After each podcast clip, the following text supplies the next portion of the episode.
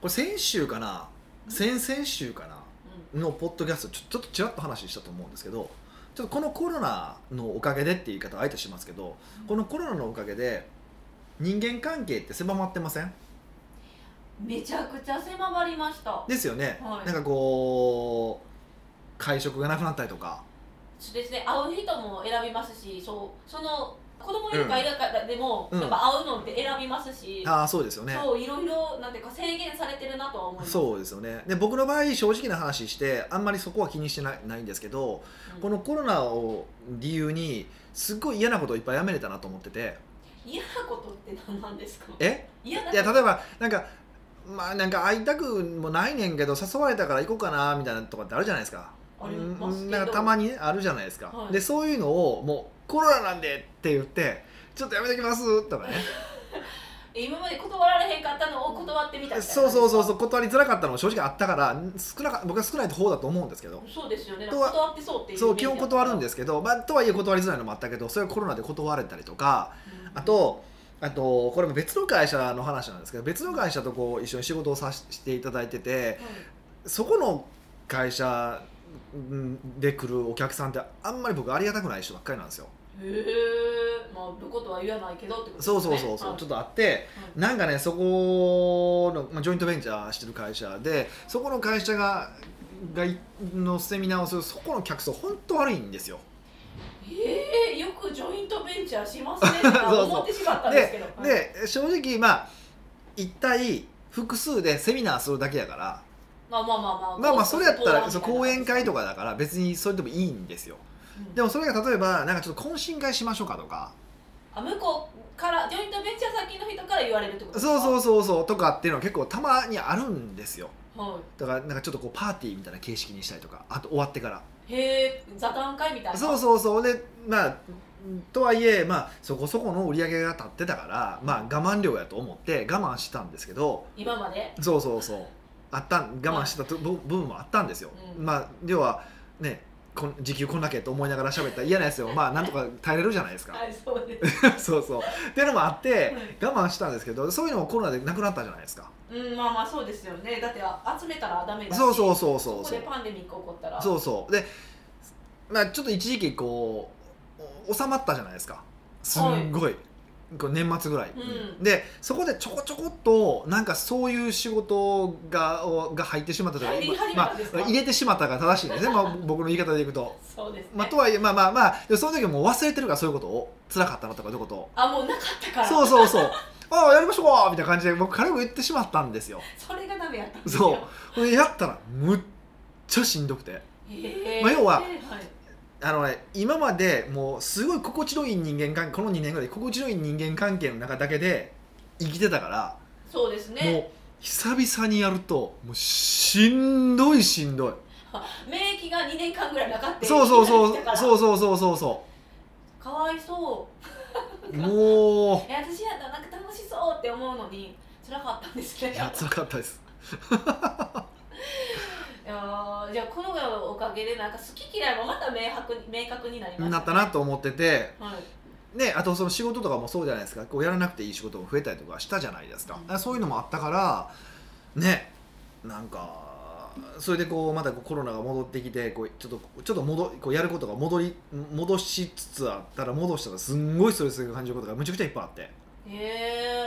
ーえ今後それどうしたらいいんですかまあ、僕は辞める方向でいいこうと思ってるんですけどやっぱりえー、でもねなんかやっぱりりねこれ体質が M なのかなどうかわからないんですけ ど、はい、あのそういうことをしてないとなんか成長してないんじゃないかって不安を感じるんですよ微妙に。居心地ちょっと悪いところにいなきゃいけないみたいそうなそうそうそうよく自己啓発のセミナーとかなんかでこう居心地が悪いっていうのはやっぱり自分の今セルフイメージ合ってないからだっていう言い方をするんですよだからセルフイメージを上げたければそう居心地の悪いところに行くべきなんだって言われることがあるんですよはい、でそういうのをやっぱり僕は信じてこう生きてきたうん人間なのでちょっとねだからこれは成長してないかもなえめっちゃ天秤にかけづらいですねそれで今悩んでるんですよ、はいでもまあ正直じゃあその会いたくないなって思うメンバーでもこれ、まあ、言い方悪いですよう下のメンバーやなっていうメンバーとはまあ、別に付き合わんでもええんかとも思ったりとかするじゃないその理屈でいくとうんまあまあまあまあそうそう上だなと思うメンンバーで辛いなと思うとこは行ったらええやんと思うんですけどでもさっき下の話でもうんとね最近やっぱちょっとこうマネジメントとかをいろいろこう、まあ、考えるわけじゃないですかでどうやってこう相手とコミュニケーションするかとかってあるじゃないですかうんでその時にいや本当に興味のない人とかおもんないなって思うような人に対してこうさも興味がありますよみたいなコミュニケーションが取れたら少なくともうちのスタッフに関しては僕はすごい興味はあるわけじゃないですか少なくともだし利害関係もあるわけじゃないですかはいだからもっとすごいいいコミュニケーションの取り方ができるようになるんじゃないかなとかあーでもなんか昔のポッドキャストですごい興味ないものに興味あるように話すのはとんでもないスキルやねって言ってましたようだからん難しいそれほど難しいんですよね興味がない人と話すってことはそうそうそうそうそうそうなんですよ、えーそうなんですよそれを克服しえヒデさんする必要ありますいや最近ちょっとした方がいいんかなって最近ちょっと思ってきてます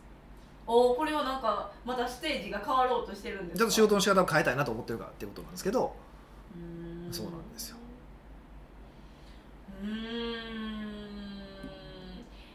やらなくていいと思います あでもそれは思ってるのは何やろヒデさんがヒデさんじゃなくなるような気もするいやちいやもちろん基本的にわがままに生きるはぜあの僕のこれからも今もずっと思ってることなんですよ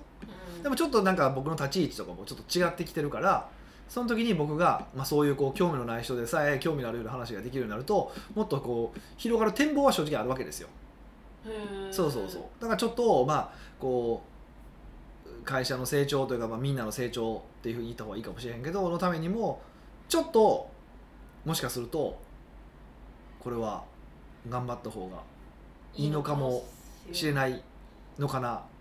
そうじゃないのかなって思ってるっ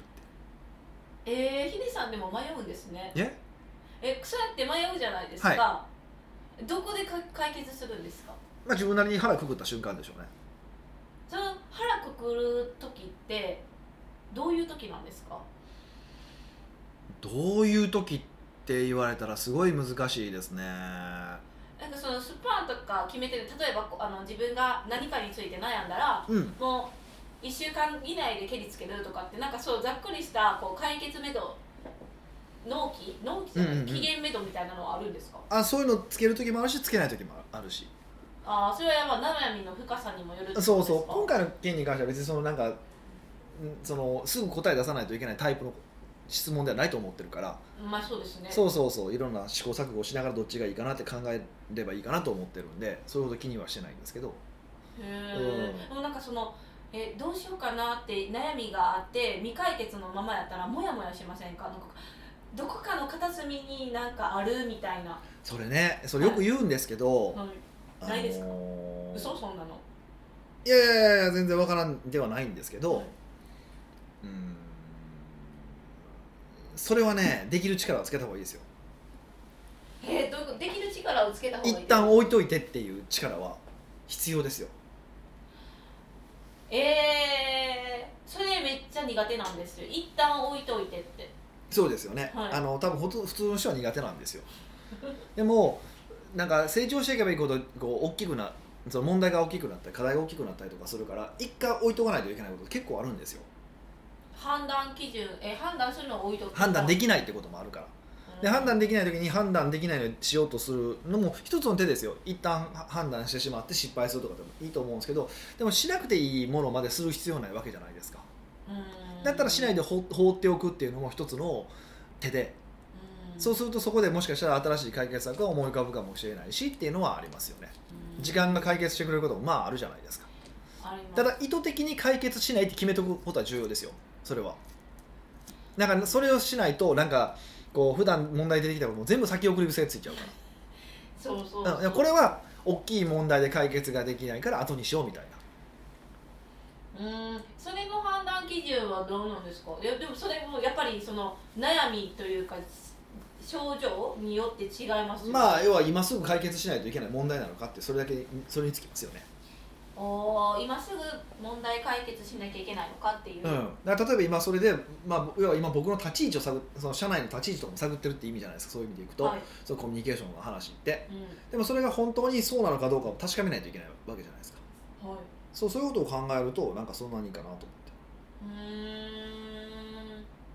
ーん難しいなってですぐ解決しなきゃってそれは動物なんですよねなんか脊髄反射的に反応しちゃうからダメなんですよねそうそうそうそう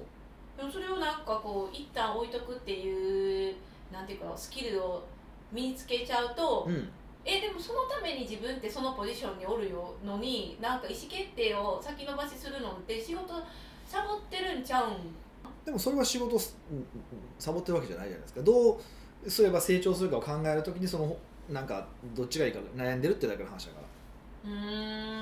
ん普段の仕事の意思決定をサボるつもりはないしそんなことは絶対しないですし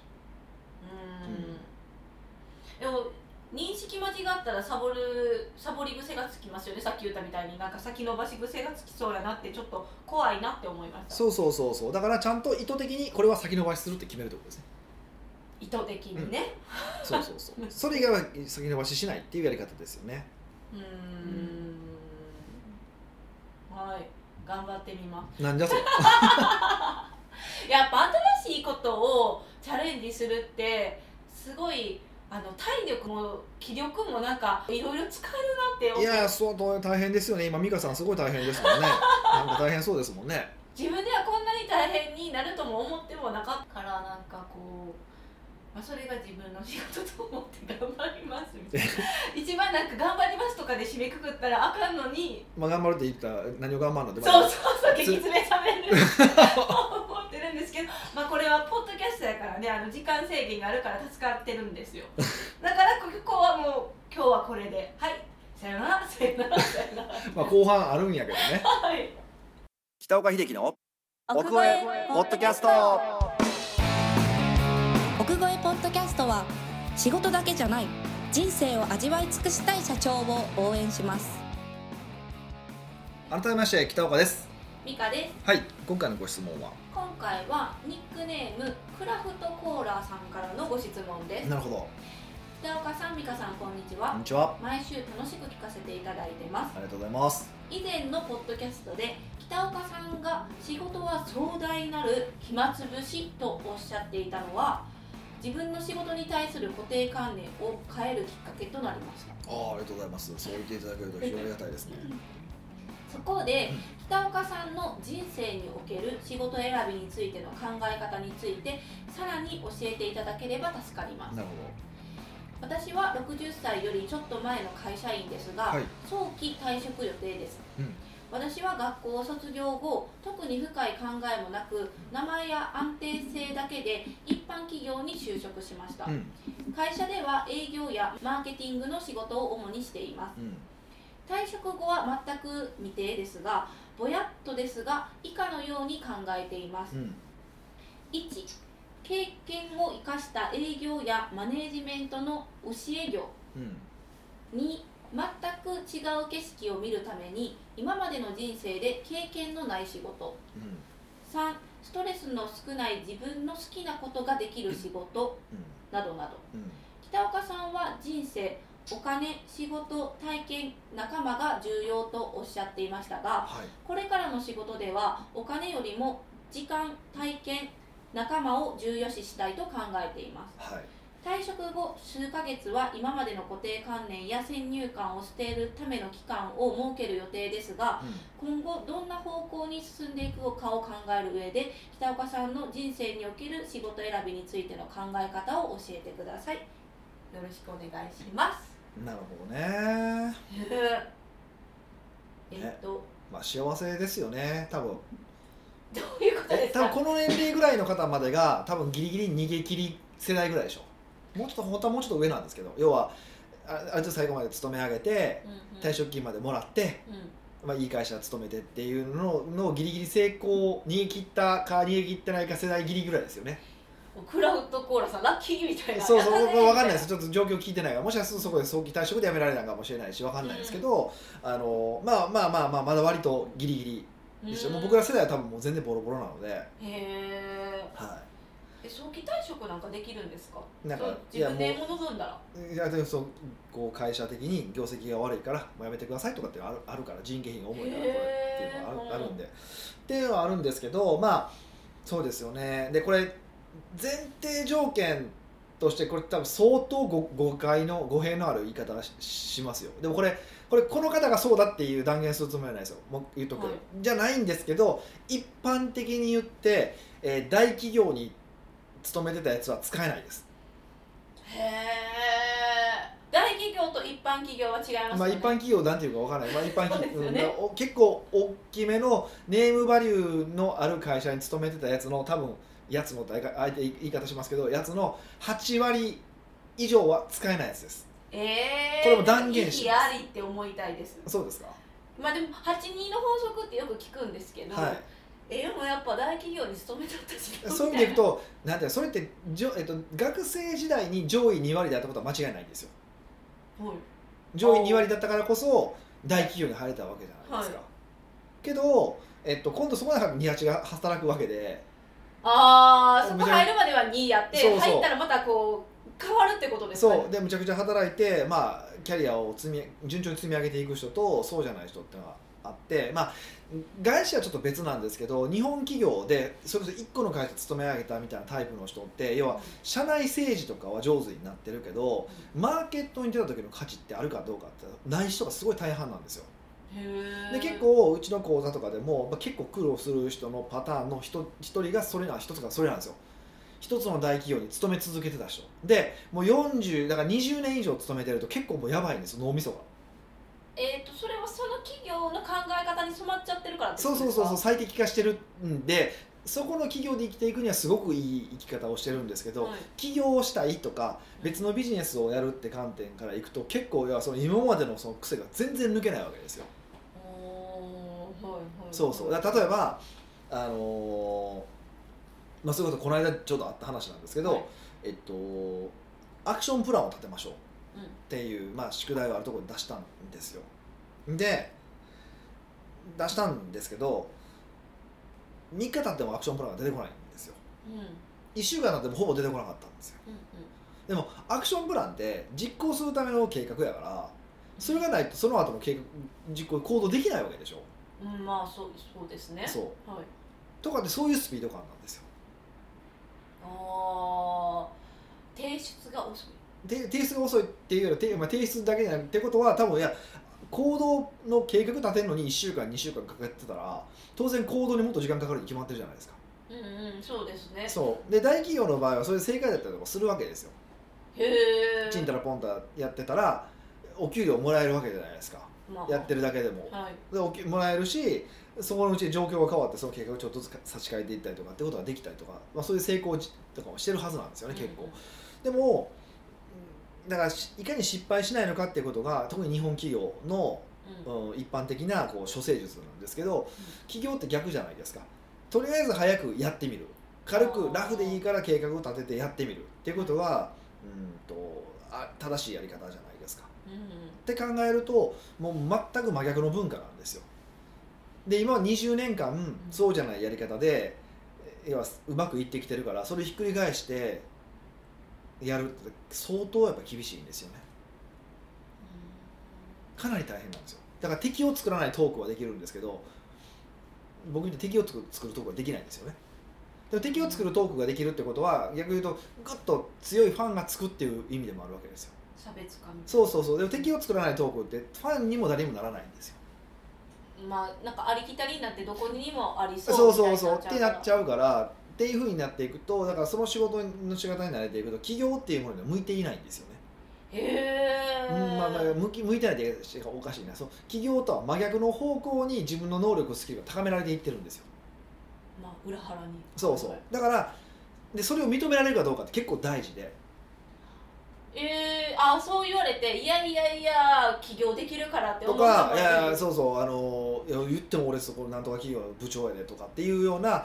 ちょっとずれた発想をしてるやつとか結構いとかここまで出世したんだからみたいな発想をしてるんですけどでも大いにお多そういそやっむちの方っちゃがむちゃくちゃ多いですよむちゃくちゃ多いしそれにまだボロクソ詰めるんですけどもうやめてくだ さいよ詰めても全然理解できないんですけどえー、やっぱああだからプライドがすごい強いってことですそうよねそううそうプライドが高いんですよでしかもなんでかというと学生時代にんこういいとこ行ってしまったがためにプライドが高いとかってのがあって結構扱いづらいんですよ正直ああ扱いづらいの、うん、確かに扱いづらいそうでこのクラウドコーラさんがそうだと言わないしうん僕そうじゃない気もしてるんですよこの文面とか見ててもうん特にその年齢なのに結構すっきりとした文章も書け書けるし確かに読みやすいそうそうそうはいあのだいたいそういうやつで周りくどいしょうもない文章書くやつが多いんですけどあ 確かに枕言葉多すぎてそうそうそうそうなあ んやのねんって感じになりますよ全ね部こう言い訳から入っていくみたいな書き方もしない方なので 多分多分あ地頭はいい方だと思うんですよ、んとはいえやっぱりどっかにそういうメンタリティーとかそういう仕事の仕方が入ってるとは思っといた方がいいと思うんですよまあまあで絶対入ってるしはいそれが何パーセントなのか含有量一人で違いますよだから自分でこう自己反省できる多分こういう方の場合であればちょっと多少少ないと思うけどうん自己反省できないタイプであればすごい多いと思うんですけどうんそれはあると思うんですけどね、はそうそうそううーんえー、でも大企業に詰められたらイエーイってなってからねそこでうまくいくとやっぱ自信も持つしプライドも高くなりそうだなってね大企業の中でいや有名企業の中で偉い方になっていくわけだからどんどんそのプライドが、ね、高まっていくのは当然なんですけど、もうそんなん元になったら元ですからねそれをなんか認めれるか認められないかですごい差があるって言ってたじゃないですか、はそれは認められたらうまくいくんですか認められたら改善しようと思うじゃないですかああこういう性格やから、あ考え直さなみたいなそうそうもうそう大企業で企業に最適ができてないえー体質になってるんやなって思えるから改善しようと思うじゃないですかうん結果的に改善できるかどうかわかんないですよだって何年だって20年30年やってきたことを変えるわけですからねうんうんむちゃくちゃ大変ですすんごい大変です、うんうんまあ大変そうですねいやむしろ変わるんかいって思って10年でも結構もう終わってるやついますからね早くないですかいや10年って10年でも多いですよめっちゃいますからやっぱそれはしゃあないんですけどねうーんうんだからそこをそこを認識して変われるかどうかっていうのが多分あの一番最初もうさもう根っこの根っこだと思ってますうんうん第一関門ですねもう第一関門でありもう全関大前提全関門とも言え ます全関うんうん門うんまあでもそこクリアしひんかったら何してもそこがぶち上がってくるそうそうそうだかららいろんな問題をあの起業していろいろやったらいろんな問題が起こると思いますでほとんどがそこに行き着いてますうんえープライド高いかどうかみたいなプライドが高いから頭下げられないとかプライド高いからこういうことができないとかちんたら仕事が遅いから 今までそうやってやってそうちんたらポンタやった仕事のせいでいつもがチャンス逃してるとか多分そういうことなんですよでもそれ指摘されたら分かんないですよねポカーンって顔する人見てるんですよねいっぱいへえ多分すんごいキレられるんですよねそんなんじゃないみたいなそうそうそうは客観的にはみんなそう思ってるんですよ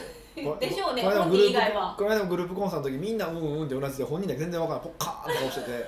もう笑けるなと思ってあまあありやあるあるですよねそういうのあはあるあるねあるあるだからそれを認めようとする認められるっていう努力は必要ですよねうーんうんうんでその上でそのどの仕事を選ぶのかって話なんですけど、うんはいどれでもええやんっていう答えですえ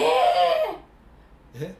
えー、そうなんですかどれでもいいやんってことなんですだかからすごくそのご自身の中でお金じゃなくてえっ、と何やったっけっ時間体験仲間を重要視したいていうふうにおっしゃってるわけじゃないですか、はいってことはそこに基づく意思決定をすればいいだけだからそれがどれが一番満たされるかってことはあの考えればいいだけじゃないですかでた体験ってた何を体験したいかにもよりますよねもうもうそうやって言われたらそうやなって、ど仕事の新しい体験なのか遊ぶ体験なのかうん、スリル体験なのか、うんうん、まあ、もしもしかしたらこの辺のめは明確にせなあかんのかなって気はしますけどね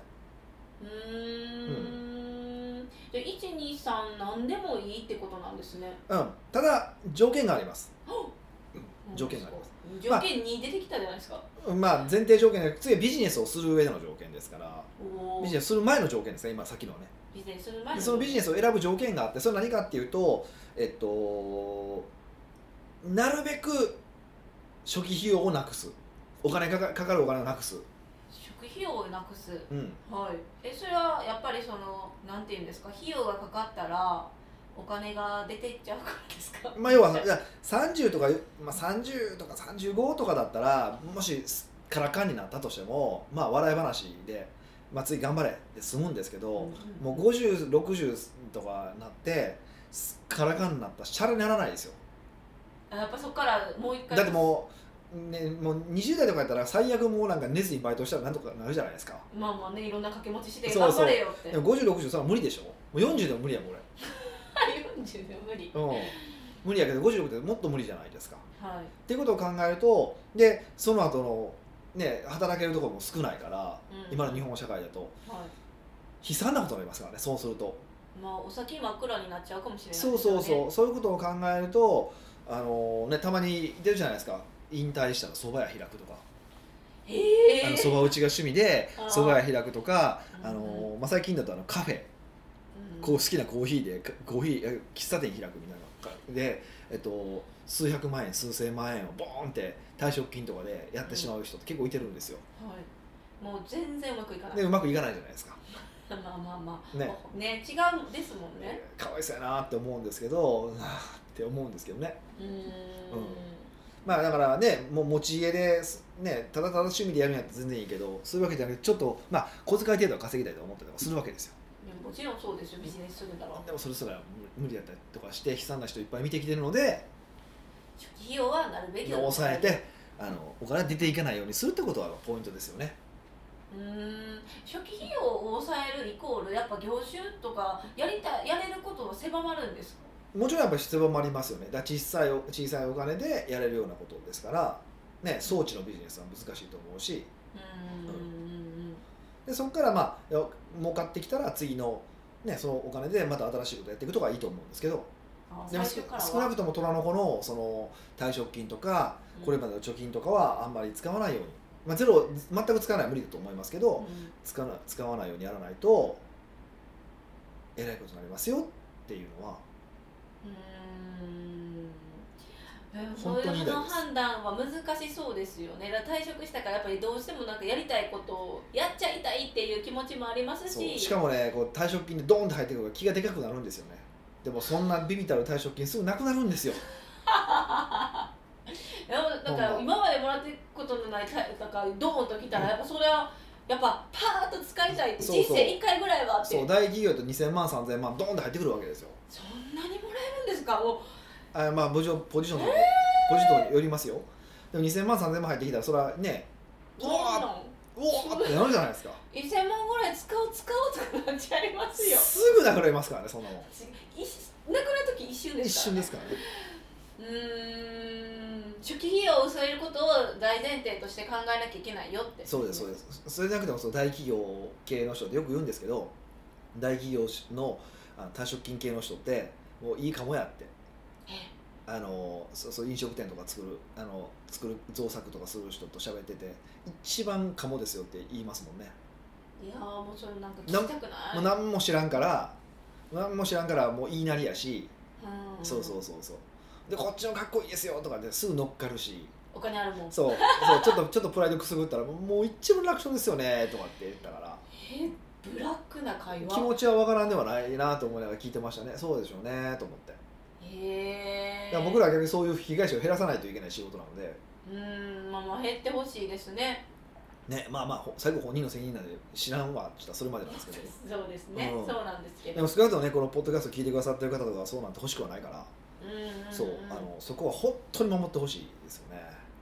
うんそれだけですかビジネスをする上でのそうですそそこさえ抑えてもらえればあとその自分の優先順位があるわけだから、うんその優先順位でできそうなことですよね、うんはい、をやってもらえればいいんじゃないかなと思いますよ本当、うんもう自分の好きなことがねできたら一番幸せですもんねそうですよね、それがそう思いますよ本うん、なんか次に始める仕事ってクラフトコーラさんからしたら、うんまあ60もちょっとしたぐらいなんでもう何十年間その業界にいたじゃないですか、当はいだからやっぱりその培ったものを使った方がいいのかどうなのかってめっちゃ迷うなって思ったんですそれが難しくて培ったものの方がいい可能性は高いんですけどとはいえそれが本当に世間で通じるものなのかさっき言ったけどその社内でしか通じないことを実はもうすごい通じるものだと思い込んでる時もあるし人によってははい、そうそうそうそれはどうやったらあのなんていうんですか市場価値があるってわかるんですか、まあ実際にマーケットに出してみてってお客さんに怒られてみることですよねじゃあそのなんか前あのポッドキャストで、はいあのテストマーケティングにクラウドファンディングいいって言ってたじゃないですか、はい、それまあ、クラウドファンディングちょっとこうなんかこう教える系とかはあんまりないんであそっかそうそうそう 難しいですけどまだほ考え方としては正しいと思いますえー、なんかテストする場所があればいいんですけどねまあ今ほらいくらでもほら例えばスキルの売りができるなんてここならとかああはいはいなんかありますよねああいうとことかでやってみるとかなんかいろいろやればやり方はいろいろでもあるからうーんそうですねでもどねまあまあ退職されて数ヶ月はねなんかゆっくり考える期間がを設けるっておっしゃってたまあんで、考えたことで何も答え出ないんやっでぱりそこはバッサリ切 るいやちょっとぐらいやっぱ休みたいじゃないですかああ 今そうまそうそうでがそう休んでほしいですむしろあのなんかなんか考えようと思う人全然なくてはい休んでください一回すいませんまあ休んだこと今までない人かに休んでくださいって言ってもどうやってってなるです休んだやん1ヶ月1ヶ月堂々と休んだやん えそうなんですけど本当に休めてましためっちゃ休んでたよ休んでるんですけどえそれはなんかヒデさんあそうか休むって決めてたんですもんねそうそうそうあのクラフトコーラさんもそうですそもんうねそうそうそうだからガッと休むもうなんかほんまに何もしないねまあ要は本読むとかねうんなんかそういうことにあってて仕事と絡まないようえーまあまあまあまあまあそうねまあまあそうさまずはじゃあ休みましょうなそうです ねそういうことですよ、じゃあクラフトコーラさんに言えることは、うん、あのまあ大前提としてそのプライドを捨てれるかどうかっていうところですよまあ、ねプライドとか今ま今まで学んできたものを一回ほぼゼロにできるかどうかってことですよねうんうんそ仕れが事の仕方も含めてねまあそれが一番難しいそうですけ多ど分すごい大変だと思いますで今までのアイデンティティ全部崩壊させられますかすることになりますかまら、あね、今までの自分って何なんてなりそうじゃないですでかもそういう人に限ってどんな仕事をしてたんですかだなんとかっていう会社でこんなことをしてましたって言うんですよつまりこれってアイデンティティがそのなんとかっていう会社がにアイデンティティがあるんですよねうーんそうそうだからそれは気をつけましょうねってことですよねうんうんまあ、それがクリアできると知ってあのビジネスする上での条件が初期費用を抑えたものでビジネスする前はお金をかるけないってことですよねはい、はいでもこの2つをクリアしていただいてゆっくり休んでくださいってそうだまあ休んでから何しようか考えてくださいが答え正しいかな、あそうですね、はい奥越ポッドキャストではいろんなご質問をお待ちしております質問を採用された方には素敵なプレゼントを差し上げておりますので質問フォームよりお問い合わせくださいはい、というわけでまた来週お会いしましょう